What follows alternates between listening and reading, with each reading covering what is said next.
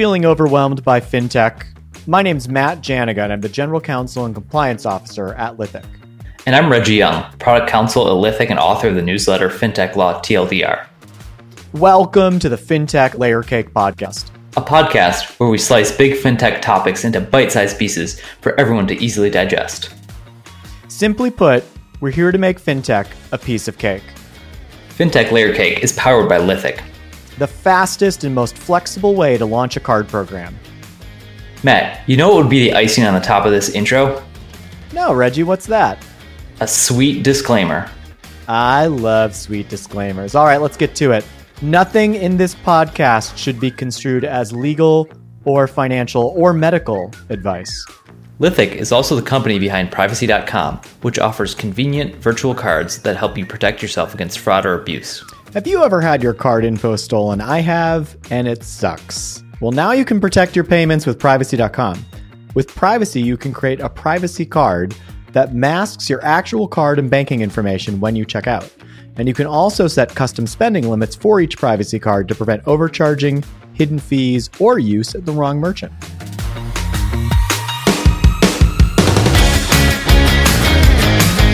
Welcome back to another episode of FinTech Layer Cake. We've got a great guest with us today.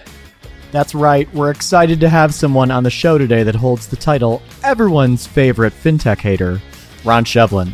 Ron, welcome to the show. Our listeners probably already know about you from your Forbes pieces and your fantastic Cornerstone work.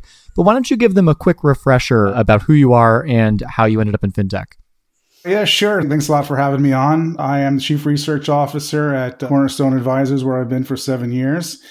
Uh, I come out of the analyst world, worked at Forrester for a long time. When I was at Forrester, they asked me if I would be the research director of the financial services team. I didn't realize it at the time, but the only reason they were asking me is because nobody else was stupid enough to take the job. But I did. And then when the term fintech started coming around, I was like, hey, that's what we do. So I said, hey, I'm a fintech guy.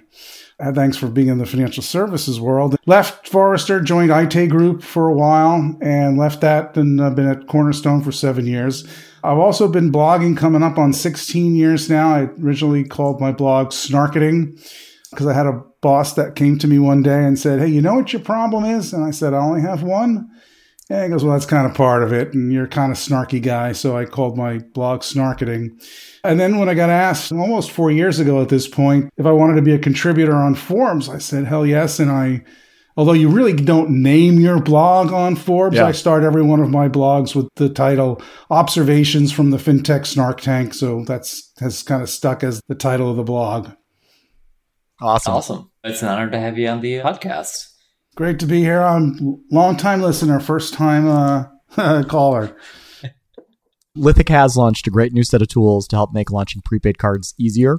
Typically, we've been pretty modular and we've always been able to help really sophisticated companies, but we're glad to bring these tools down to companies that need them and are having a hard time getting started.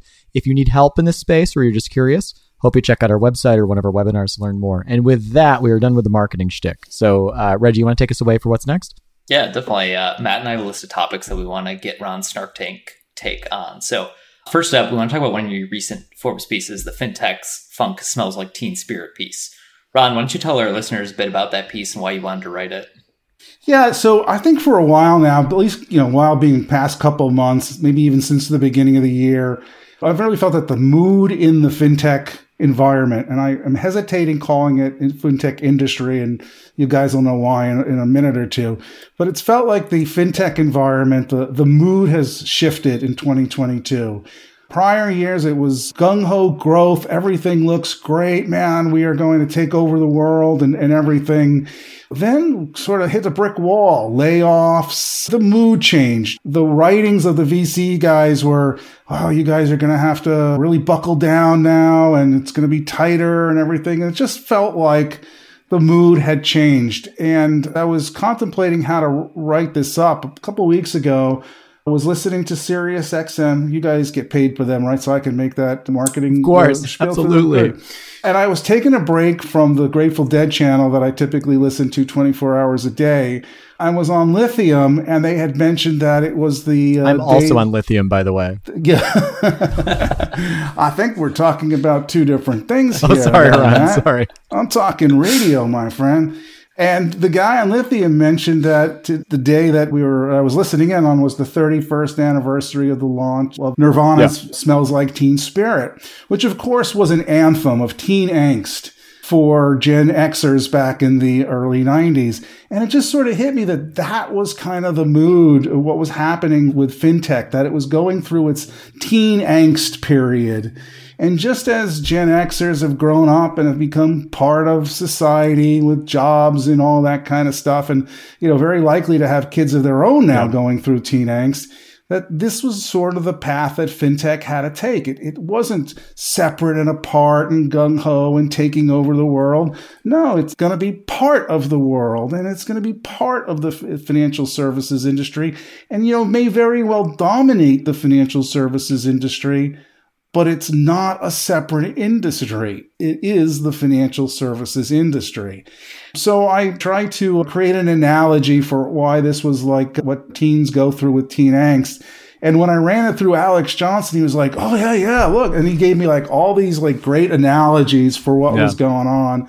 And if your idea gets blessed by Alex, then you know you're in good shape.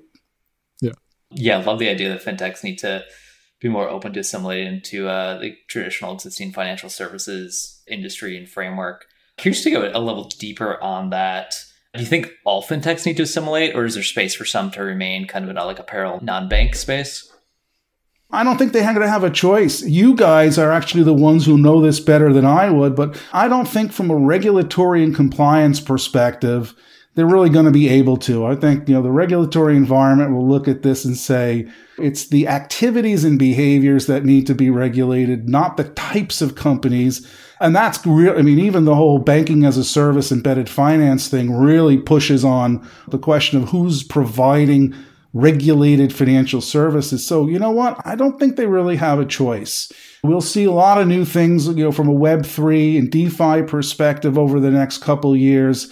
I am very much convinced that, that DeFi is just a horrible, horrible label for what's going on under that banner. It's not decentralized. It's driven by blockchain and cryptocurrency. And as you guys, the lawyers know better than I do too, that's increasingly being regulated. So even crypto isn't DeFi or on the verge of not being DeFi anymore yeah. from a strict sense of the word. So, Reggie, I don't think that they'll have a choice. And I don't even get why. I mean, yes, you know, you want to be rebellious, you want to change all the problems, but I think every generation learns that the best way to change things are from within than from without. And I think the fintechs will come to that realization too and kind of lose its revolutionary stance. Okay, have you know, we Ron, pissed I, off enough people yeah. yet? Uh, and did enough people no, drop no, we, off in the past in the first five minutes of this to say, "Screw this! I'm not listening to this guy anymore"? We should absolutely piss off some more people, and I know we've got some coming up with our last question, so we hope listeners stick around for that because that, that's going to be pretty fun. We're going to put Ron through the ringer. Ron, what you mentioned around fintechs always being regulated is really interesting, and I think a good call out. One of the things that struck me is I was having a conversation with Charlie Kroll, our chief revenue officer here at Lithic, uh, probably in the last week or so. We were talking about how at Charlie's first company, they hit a level of scale. I think they were serving about 600 banks or so with their products, helping banks do digital onboarding back in the early 2000s. And they hit a point where the FDIC came calling and said, "Hey, we're the FDIC, and we're going to be, you know, checking up on you guys." And it wasn't anything too crazy or onerous from talking to Charlie about it, but you know, they had that direct line. The FDIC realized they they were a critical vendor to all these banks, and they wanted to make sure that they were operating in a safe manner, and weren't introducing risks to bank banks. It's interesting because one thing that our listeners probably aren't aware of, or it's easy to forget about, because I know I, I knew that and I forgot about that type of thing until Charlie mentioned it to me, is that when you're smaller and you only maybe have a couple of handful of bank customers or a couple handful of bank partners, you're not necessarily going to be directly on the regulator's radar. But if you get big like Visa, right, or my guess is at some point, you know, if Stripe wants to go line up deals with FIs or really anybody else, right, somebody like Plaid, et cetera, Alloy is probably another good example. You're going to cross a threshold where eventually the regulators will take notice of you and they'll start to take more of an interest in your business. It's a really good call out that fintech always has been regulated. I'd say the nuance or spin on that is it's at scale. If anybody wants to say, well, Matt, that sounds crazy, you can go check the FinCEN regs they have a whole section right up there with MSBs around credit card network operators, right? That applies to the likes of Visa, MasterCard, and Amex, um, in addition to the other things Amex gets because of their bank. But that's an interesting call out. The other interesting thing, Ron, I think I'd poke at is there'll be a set of companies that kind of live outside of regulation from time to time, probably likely the smaller scale players. You have folks that are just selling enablement to fintech. I think there's a lot of fraud and risk players that are out there selling to crypto and DeFi, right? If you're not selling to banks like Charlie was with his first company, or you know you've got Visa, Mastercard, et cetera, Fiserv, you might might be able to live outside of the kind of the direct regulatory layer for a while. But obviously, as you point out, you still have to work with customers. You have to think about that. Yeah, the crypto companies are MSBs or they're licensed to their markets or things like that. Matt, I, I don't, I don't even, I would not to disagree with that, but I don't think yeah. that they can even live outside the regulatory environment from a couple of different angles here. First yeah. of all, strictly within financial services, Uh, you know, you got FDIC, OCC, and now, of course, in the past 10 years, CFPB. So the yeah. problem is, is that anything that touches the consumer is now under the aegis or the watchdog of who knows how many different. So there's financial. Now, with the growing integration of embedded finance, then you start getting regulated by whoever the regulator is of the distributor. So, you know, you can hmm. envision like Walgreens, are they being regulated by the pharmaceutical or is it FTC? So even just broadly, like, you know, Federal yeah. Trade Commission.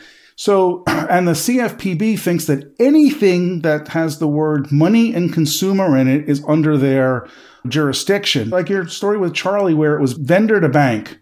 Even yeah. that became underneath the thing. And I think your points around, you know, Stripe and other large firms is that once it hits a certain scale, then there's just raises a whole bunch of issues especially around like data privacy, and they start to uh, look at who's a systemic threat.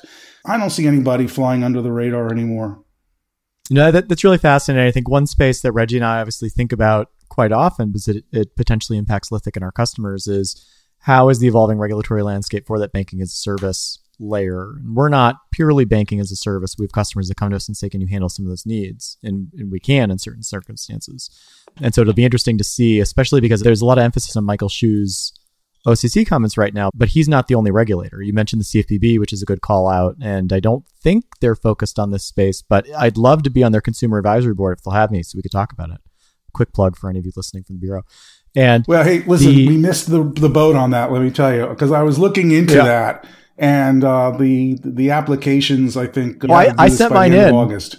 I sent oh, mine did? in. Yeah, I oh, did. In fact, a pre- I, th- I, think a month ago they sent me a very polite form email that said I'm still under consideration. So um, they got ah, my fingers nice. crossed um, on Good. it. But anyway, I, th- I, think I think it'll be fascinating because, as you know, and as many of our listeners will know, so much of the banking regulation is regional, and things happen in Washington D.C., but then they may or may not filter down to the regional layers. a lot of times you see an over tightening at the regional layers that goes beyond what's happening in Washington D.C. with the policymakers. And so it'll be interesting because you now have someone from Washington D.C., Michael Hsu, planting this flag saying we're going to look deeper at fintech. It kind of feels aimed at crypto and BaaS offerings and what's happening with some of those banks, especially when you pair it with what happened with Blue Ridge, with their consent order becoming public right around the time of that speech. But you still have the FDIC, right? And in some cases, you even have the Fed. Like you look at Evolve, I believe they're Fed regulated out of St. Louis. So it'll be really interesting to see if all the other regulators adopt that as well. And if not, there'll be some interesting strategic advantages emerging for some of the BaaS players as it comes up.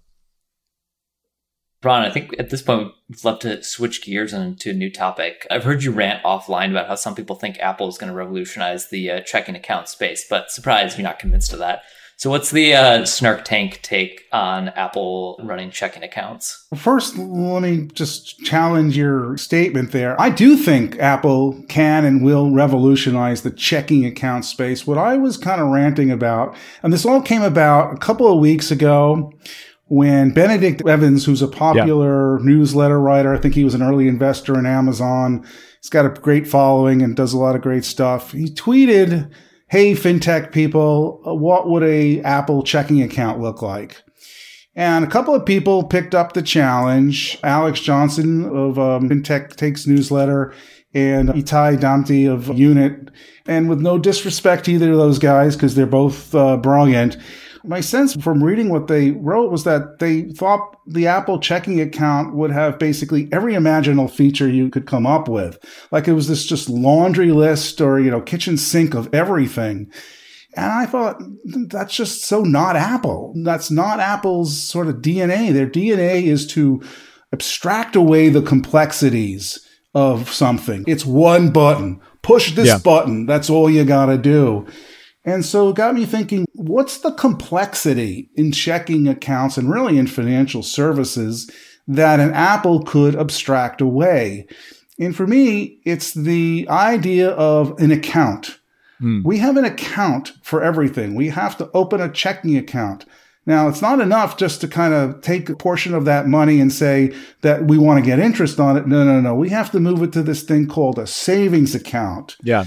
And then, by the way, if we want to have anything on credit, we got to open up a credit card account. And if we want to put any of it into stocks or bonds, we have to have a brokerage account. And then if we want to do anything with everybody else, we have to have an account. So whether it's a financial product or whether it's a tool that accesses that, everything has an account that has its yeah. own access to it from an ID and a password perspective. And if you were to redesign everything from scratch, which I think is what an Apple would sort of come to the table with, you would abstract away all of that account complexity. So it's mm. just a matter of I have money. I want to do certain things with that money and just go do it. And I think they would hide all the complexity of these accounts so that money just flowed more simply, was protected better because there would not be these multiple accounts where things could be transferred in and out of that kind of thing. And so that was kind of my take of how Apple would approach a checking account by not even calling it a checking account and just saying, "Hey, yeah. we we there's somebody there is going to be a hell of a lot smarter than I am that to do all this and figure this out because that's what they do." So that was kind of my take: is they could very well really revolutionize financial services, not just because they would create a better front end and user interface, but because they would actually rethink the whole back end process around the notion of an account. Now, you guys could probably tear that apart from a legal perspective because you guys know all the legal aspects of that. Yeah, so I'm yeah. not thinking about the practicality yeah. of this just yet. I'm just thinking about what would and could Apple do. No, now I love that as a consumer. I'm gonna take my lawyer hat off for a minute. If you told me I could have something like that where with low friction, I could sign up for something and then I could kind of easily move things around. I'd love that. Because like right now I bank with a bank and then they have their kind of in-house brokerage arm, right? I bank with one of the major top banks. I'm not going to say who. I, I, prefer not to be hacked. And they all have major brokerage arms, right? But different websites. And even I'm in the app, and it's going to bounce me or ask me to download a separate app, right? Because they're on different technology stacks and things like that. So something like Apple could certainly unify that from the consumer perspective.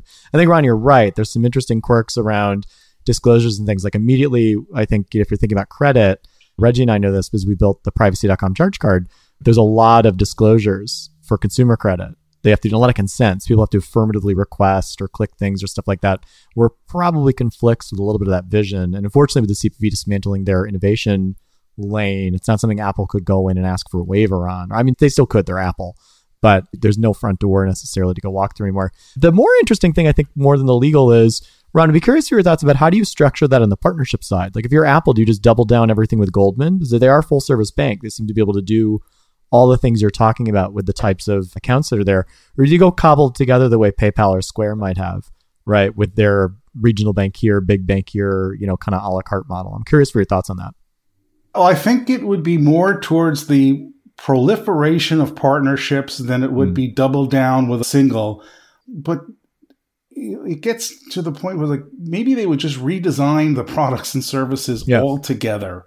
Well, yeah. I mean, why do we need all you know why do you need all this? Do you really need to go acquire somebody? Maybe they, you know, they've already acquired credit. Who was it? Um, the UK firm. I'm blanking mm. out what the second name is because I keep yeah, thinking yeah. Karma, but it's not. So they would make a series of acquisitions in this space because they have what like 100 trillion dollars in cash or something close to that. I think I yeah. might be a decimal point, point off on that one. Right. So I mean, they could ac- acquire a whole bunch of stuff, or they would just sort of recreate the service offering altogether, where you know we don't care who's behind it there's differentiation in the financial market because the various financial institutions serve different providers, but the tools that yep. sit on top of those, there might be some differentiations as somebody tries to carve out something else, but they all struggle for awareness and, and market penetration where yeah. Apple just, you know, here, flip this button, you're in, you know. Yeah. So you're envisioning something more almost like Apple Pay, where yeah, it's it's Apple. It's on my phone. I put I'm old, so I have or my phone's old rather. So I have my thumb like button, right? I don't have one of the phones without that yet. And my cards pop up and I do get to pick, right? And foolishly I have like a fintech prepaid card loaded at the top with no money in it. So I have to toggle to my Chase card, right? Before I go do something like this. But like you're picturing I might go to Apple and say something like I'd like to open my I don't know, my Apple check book or something like that. They, they would have a better name, but it would be like Apple Banking maybe or something like that if the regulators would let them do that. And basically, it would ask me, okay, who's your bank? And almost I would pull them in or I would pick, right? Like it might let me say, I don't have a bank or I don't like my bank. I go, well, have you considered your local bank?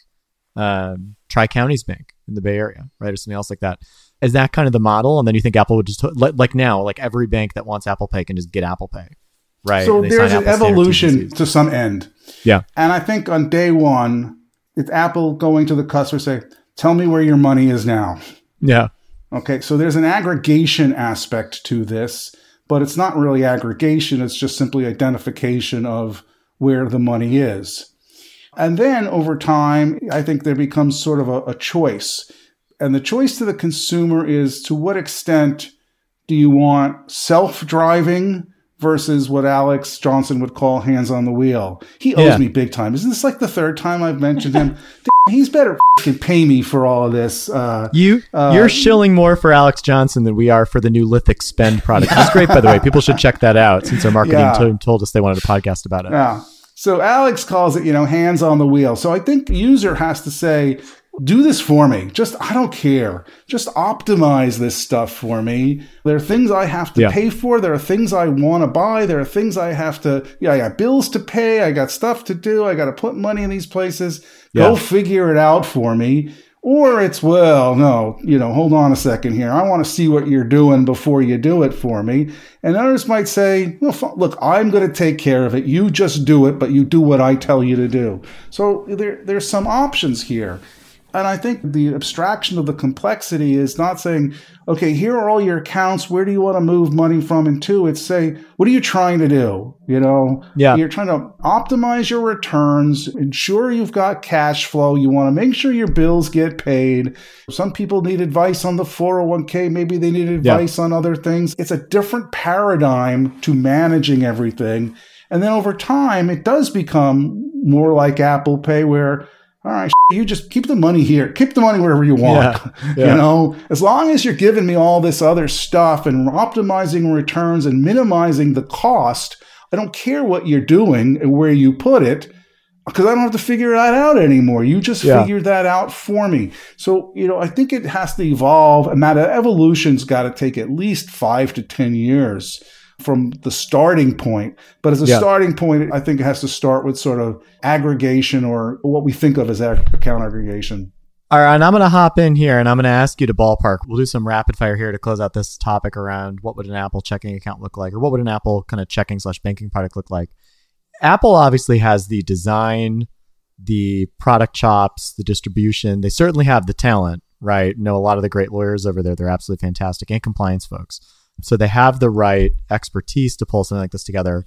If not Apple, right? Because maybe they're busy with that car or driver's licenses. I cannot wait until I can put my driver's license into my Apple Pay wallet. Please make that happen, Apple. If not Apple, who else do you think could pull this off? And I have a couple of thoughts. So kind of curious to get your thoughts, like yes or no reaction, and then kind of why.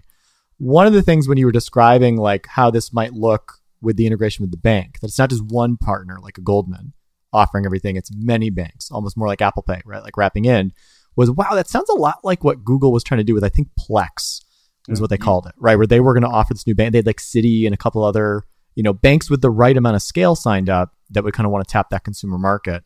So curious, what do you think about Google? Do you think Google could pull something like this off?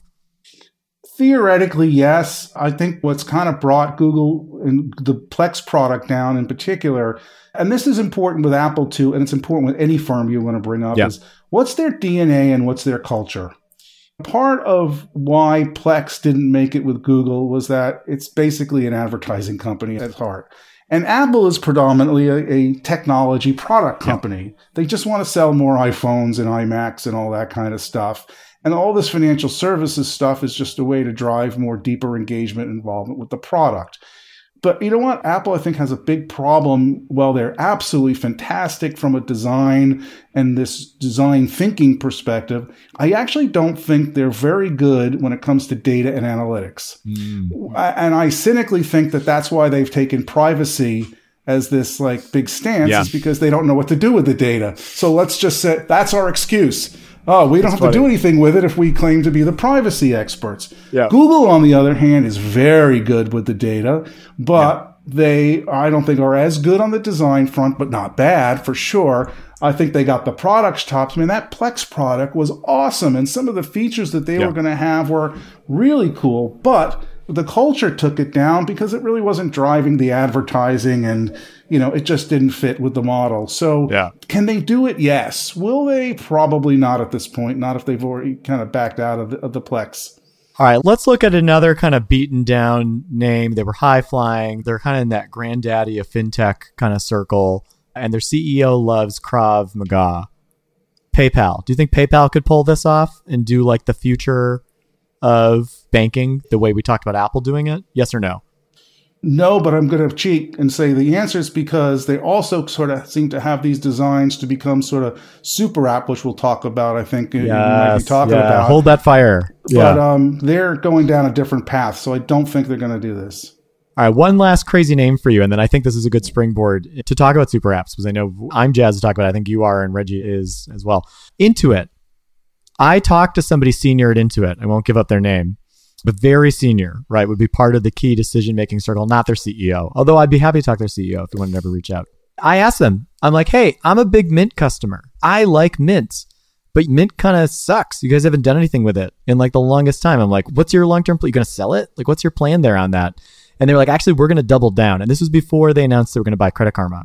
And they're like, we're going to double down. Consumer is a very important vein for us, like outside of tax prep, right? They want this consumer segment. They want to have those touch points into folks. And then obviously they launched Turbo and a couple other things. Intuit already has all these people coming to it, whether it's with Credit Karma or with Mint, if you're dumb like me and use that, funneling in all this financial information, right, to do it. Do you think they could pull off like an Apple of banking? Would love to see them do that. Everybody I've ever met from Intuit has been super sharp. Love the company. But once again, I think we got a cultural problem. They have a history of, and I'll take whatever slings and arrows I have to for this one. They have yeah. a history of really not being able to well integrate and assimilate their acquisitions. And so while I think they have all the right pieces to pull this together, they're going to need cultural changes to overcome that. Yeah. But I think they'd be very well positioned to do something like this. No, that's right. I think it's a big company because I've worked with them a couple of times in different spheres. I think they have a lot of people who walk around wielding their veto right, especially on the compliance and the risk side.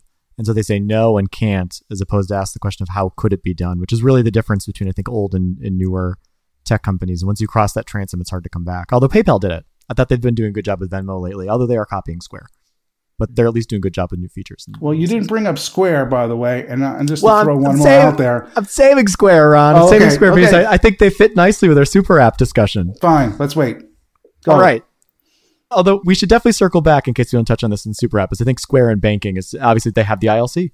They can do a lot of interesting things. This is the perfect pivot. I love the Apple privacy theory. I've always wondered what kind of drove them that angle. So I like it. So similar to the Apple checking account, I know a lot of folks like to soapbox about super apps and fintech in the US. Ron, any thoughts or takes there? No. No, I'm only kidding. Of course I do. Anybody who ever asked me, Ron, do you have any opinions on this? It's like the stupidest question. Of course I do. So I think this is my short answer is super apps are not coming to the US but maybe it depends on how you define super app. I think of the super apps in the Asian model, the WeChat, the Grab, where it's everything. It's hmm. not just financial services. If your vision of a super app does not have things like buying tickets and paying for your utilities and ordering your Uber, then I don't think it's a real super app. It might be a financial supermarket or financial super, but it's not a super app. Now, there's another aspect to this too that people seem to kind of gloss over. If you look at the Asian model super apps, what they are from a technology perspective is a sort of an aggregation or conglomeration of what they call mini apps and the reason that they have this was because in Asia, the smartphones that are popular or have been popular at least were not the smartphones that we have here in the US. They were much less powered, had much more technology constraints. So it wasn't the kind of thing where, like today on our Google app uh, or Google phones or our, yeah. our, our, iPhones, where we could have 80 to 100 apps sitting on there and just click between them and do everything. So there was a technology constraint that forced somebody for the Tencents and the, the Alibabas to create an app structure that enabled multiple things to be done yeah. within it through this video. We don't have that. We also have a very different industry structure, not just in financial services, but across the board with everything. We have oligopolies for the most part in a lot of our major industries like retail, where there's Target and Walmart and so forth, and pharmacies with CVS and Walgreens and so forth. And especially in the banking world as well this is not what Asia had. And so without the individual power of a lot of large companies, mm. it was easy for a single large, powerful company to kind of create these things. It's a totally different world in the US. We are not giving up the companies we do business with just because somebody else has created some sort of single point of contact to some limited set yeah. of firms. And until and unless that super app concept includes non financial things like ordering your Uber or buying pharmacy stuff, getting your tickets, managing subscriptions, or whatever, in my book, doesn't count as a super app. What am I missing, guys? All right, that sounds fair. I think the functionality, the way you framed it, I think you're right. There's no super apps today. I'm curious, Ron. I have another question about how you define super apps. So, not just functionality. How many active, let's say monthly app users do you think a super app would need to have in the US to be considered a super app? I don't think it, it requires more than like 10. It's not the number of people, it's the number of uh, pieces of functionality yeah. that are included in it. My argument uh, about a year and a half ago, when Walmart announced it was hiring those guys away from Goldman Sachs' Marcus Group, was yeah. that why would they do that? Why would you leave Goldman Sachs to go work for Walmart? Well, one reason might be they just throw it through an incredible amount Ron, of sorry, money. Ron, Ron can you ask them one more time and point your fingers up just like just like the ESPN basketball guys? Like why would they do that? Can you can you just do that real fast for me? What is it? Uh, what does the ESPN guys do? Oh, you see this, so, so so putting any video dur- here. Dur- dur- no, we're, we're, absolutely doing video, Ron. This, this is going to be out there for folks to see. So during oh, during basketball trade season, when people were trading things around. I think it was Brian Windhorst gets on, it. there's there's a great internet meme where he goes, "Now, why would they do that?" And he's got his fingers up like this, and and they like ESPN is just milking it. They just play it all the time. So I love oh. it when you said you said, "Why would they do that?" I just immediately no, was like, no, "That sorry, is, that is totally the question missed, du jour." Totally no, missed okay. that on ESPN. So why would those guys leave Goldman Sachs? Well, maybe throw a lot of money at them, but you know what? My yeah. guess is they kind of made pretty good money anyway. No, it's the old Steve Jobs, John, John Sculley yeah. thing. You know, do you want to sell sugared water for the rest of your life, or do you want to change the world? And I think that was sort of the lure to go to Walmart was it going to change the world for low to middle income consumers. So I think Walmart could pull it off. Oh, because oh, I think it has a loyal customer base in a particular segment but that's just for us. And it's a large segment of consumers, but it's not everybody. So, you know, I think a Walmart could pull this off, but yeah. I don't think it's about the number of people that do it. I think to meet the definition, you've got to have a certain spectrum of functionality that you're offering, and it goes well beyond financial services. So a couple things. I can see where you're coming from that there's no super app yet. I think I challenged that a little bit. And I think there's like baby super apps. So very happy to get into that in just a minute. The one interesting thing, just to kind of play it back, is you know, I was thinking about what apps do I use regularly? Like who potentially could be my super app? And the one thing I open many times a day is Twitter. It's probably the only thing. And then sometimes I'll open my banking app, sometimes I'll open Mint, right? But less and less, especially with the markets these days, I just don't want to look at anything. So that just kind of goes away. But I open Twitter a ton. And I think about Amazon. If I need something, Amazon, I try and look somewhere else and I use DuckDuckGo, right? And I go on DuckDuckGo if I'm not getting the right signal back on what I'm looking for, I'll go to Amazon. Or if I've ordered before, like we were sending our kids to school in child size N95 masks for a while, right? I'm like, oh, I need some more. I'm getting low. I just hit the reorder button, right? It's super easy and that type of thing. So it was interesting because I was thinking about that and I was like, I think Twitter could be interesting, right? In terms of like a super app. And then and then the interesting thing is like, okay, well if Elon buys them and runs their stock price into the ground, should Jamie Dimon go buy them? Because then I would go become a Chase customer. I'd have to if they made that. If I had to have a Chase product use Twitter, I'd go go do that. And then I think legally they could do it because they could call it a finder service. There was like a period of time in the 90s and the early 2000s where the Fed was letting banks sell computers and cell phones and stuff like that. And they were just calling it a finder service because it was adding to the banking layer. I'm just surprised you don't already believe or you haven't woken up to the realization sarcastically speaking, no, that Twitter is already running its stock price into the ground and screwing. I would love to see an Elon takeover of Twitter, but I guess we might differ on that perception. But yeah, I think you're absolutely right about Amazon.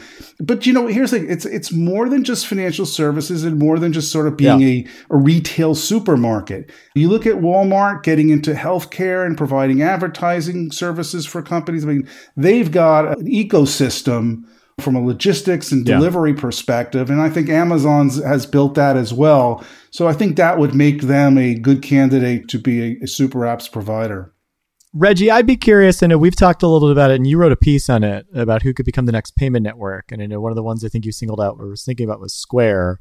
I'd be curious for your take on, you know, what you're seeing because I know you're watching the same stuff I am with Square, and how close are they to becoming a super app, and kind of what are you seeing on something like that? Yeah, I think in many ways they already kind of are. I think they have the network. They're super app, at least in like the financial sense. They have the network among businesses in person, online, and they also have the network in consumers, and like that's starting to yeah. have some healthy feedback loops. I think they've tried to do some like cultural expansion with like music and other avenues that I don't yeah. think are necessarily clicking. So yeah, it kind of circles back to that. How do you define super app? I think in many ways Square is a like financial super app, but not necessarily a super app in the sense that they have in China. Hey, I got one more candidate to potentially yeah, throw yeah. by okay. you, but I don't know. I got. Do any of you have small kids or young kids? I do, but we don't let them use the internet that much. So, okay. but I'm curious around where this is going. Yeah, Roblox, Roblox. Oh. Mm-hmm. From what I and my kids are older, so they're not yeah. into any of this stuff. But I yeah. have colleagues and meet people who go, man, my kids spend all of their yeah. time on Roblox. And that to me is like, okay, if that's what they're doing, then that becomes a candidate for, yeah. you know, ex- expansion of stuff. And so, you know, maybe there's a super app for kids. They incorporate messaging things within it. I don't know. Cause I, I don't have kids who use it. I don't, but it just, yeah. from what I hear, that makes me think that they could be a candidate for a super app. Well, hopefully CJ and George from Step are listening because if you are, Ron just gave you some gold channel acquisition advice here for free on our podcast. It makes sense. Yeah, my, my kids are probably a couple years away from Roblox. The other one that scares the dickens out of me because I have two younger daughters, TikTok. it's a Chinese spy app, but apparently the uh, youths are using it instead of Google to search for things. And I mean, on some level, that's great, right? It's nice to see a competitor to Google on search because uh, obviously there's the folks I use DuckDuckGo and the folks I use Yelp when I'm looking for a local small business. But TikTok coming in and then all the I I, I want to call them crazy, but I don't think they're crazy. I think they're true, right? The things around the Chinese government not necessarily having any data firewalls and things kind of getting back. And TikTok is very good at lobbying, right? They pulled off some very big lobbying efforts. Had the CEO go to the congressional football game this past week. They're like entrenching themselves to have nothing no scrutiny, no anything else into them. But like if people are going there for their content, if they're spending time on TikTok instead of listening to our podcast, which I don't know why they would do that. We're very entertaining, um, intelligent, or more so like YouTube or TV or Hulu or Netflix or things like that. But they're going to TikTok and they're going there for search. It kind of feels like it's not that crazy to say payments. And the other thing I'll say is like I've gotten calls from the, from the I don't know, the people.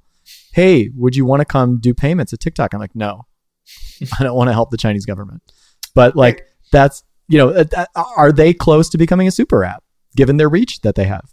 Well, that's two different questions. They have great reach, but they're not necessarily becoming a super app because of that. But you really, the yeah. question is, could they leverage that to be a super app? I don't know, but here's the thing. I could kill TikTok's growth in the next six months really easily. And here's how to do it. I'm just going to make a concerted effort to get my fellow baby boomers to use TikTok. Nice. Just like and Facebook. that will kill it. because every young person's go, oh God, you people fucked up Facebook for us by getting on. We had Facebook to ourselves, and you fucked it up with your, oh, you've got your your 50th reunion coming up. Oh, so if baby boomers started using TikTok, we'd That's kill funny. it for them. They'd have to go somewhere else. Look, we ruin everybody's lives who, you know, uh, the other generations, and we're going to ruin TikTok for them as well. You, we should get this podcast to Evan Spiegel at Snapchat, and then Ron, he should hire you to go in and do some TikTok reverse marketing for Snapchat. You'd be like, I'm not on Snapchat, but I'm on TikTok. Yeah. yeah. And every one of my high school alumni from 50 years ago were all on, on TikTok. We should sign up Alex Johnson too, because I feel like he's an old soul. And just to plug him one more time with that great newsletter he's got. Uh, no, he's no boomer. So, related to TikTok, we want to do a uh, fintech influencers draft. So, here's the deal Andreessen Horowitz gives you $250 million to build a Web3 neobank for dog owning college students at Big Ten colleges. Uh, love and Mark- A16Z. Just love them. Yep. And Marc Andreessen specifically wants to give you so much money so that you can invest heavily in influencers. Which influencers do you go to to get the uh, best bang for your buck? Oh, Ron. man. Uh, and, and Ron, and Ron, quickly, we're drafting, so we're going to let you have one choice, and then Reggie and I get a choice, and then we're going to swing back to you each round. So we're we're going to do three rounds of drafting, just so the audience knows what the rules are here. okay. Ah, So here's the thing I just want to preface this with is that if you had just simply said, hey, let's just create a team of fintech influencers, Ron, Yeah. you get to draft first. I know who I would go for, like in my first three to four or five picks. No question about that.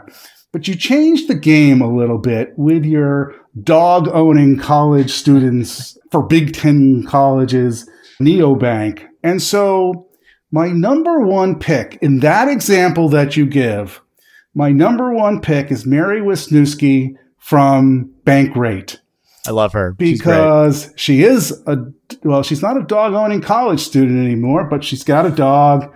Her videos are absolutely fantastic. Her knowledge of banking and personal finance is second to none. She's very And, trustworthy. Yeah, um, she would sign up a gazillion college students who watch her videos in, in the first month that makes complete sense. Uh, Ron, I think that's it. I didn't see that one coming, and that's a genius draft pick.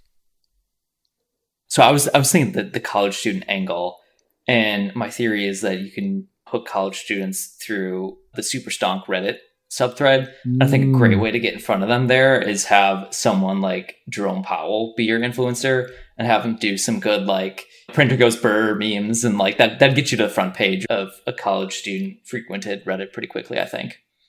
Reggie, if you who? can't get him because he cites conflict of interest, do you get a look-alike? Like, do you dress up like Hmm. Bill Hader as Jerome Powell to do the Jerome Powell printer goes brr type think of so. thing? I Okay, think so. nice. I'm gonna go. Uh, this this one's gonna be kind of down the fairway for college student influencers. So I'm a big fan of looking for the overlooked number two.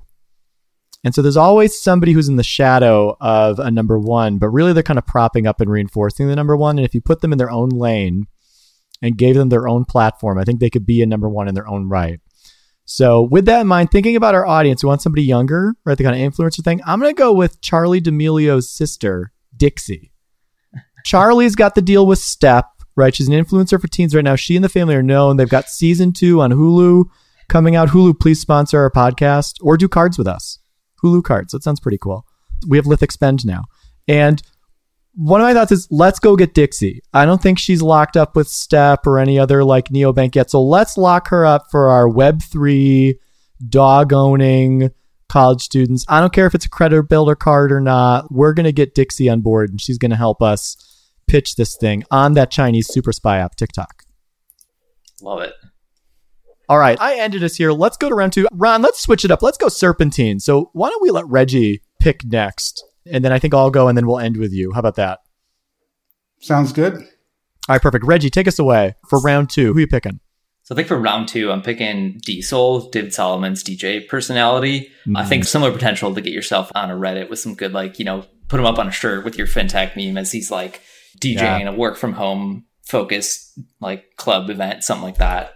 He could get some good he reach. could offer you guys could run a sweepstakes, and one of the winners who signs up could get a ride with him on the private Goldman jet because that would not piss off the other partners at Goldman Sachs. I've not read anything about that in the news recently.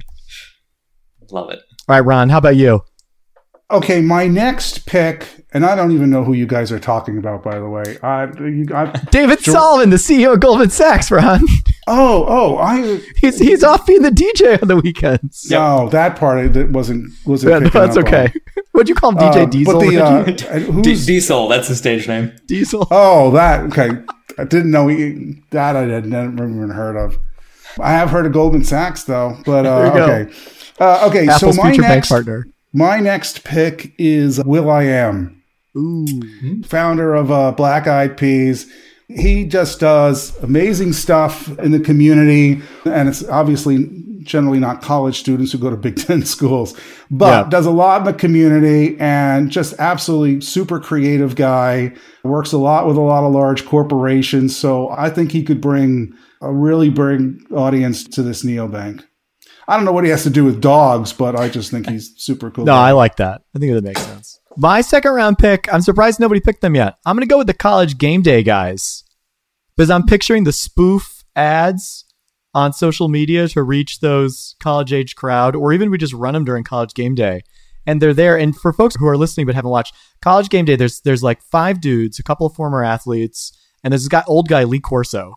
And what they do is they pick who's going to win the game, the big game, wherever they go on campus, and they're doing it from if it's the Ohio State Michigan game or Alabama LSU, something like that.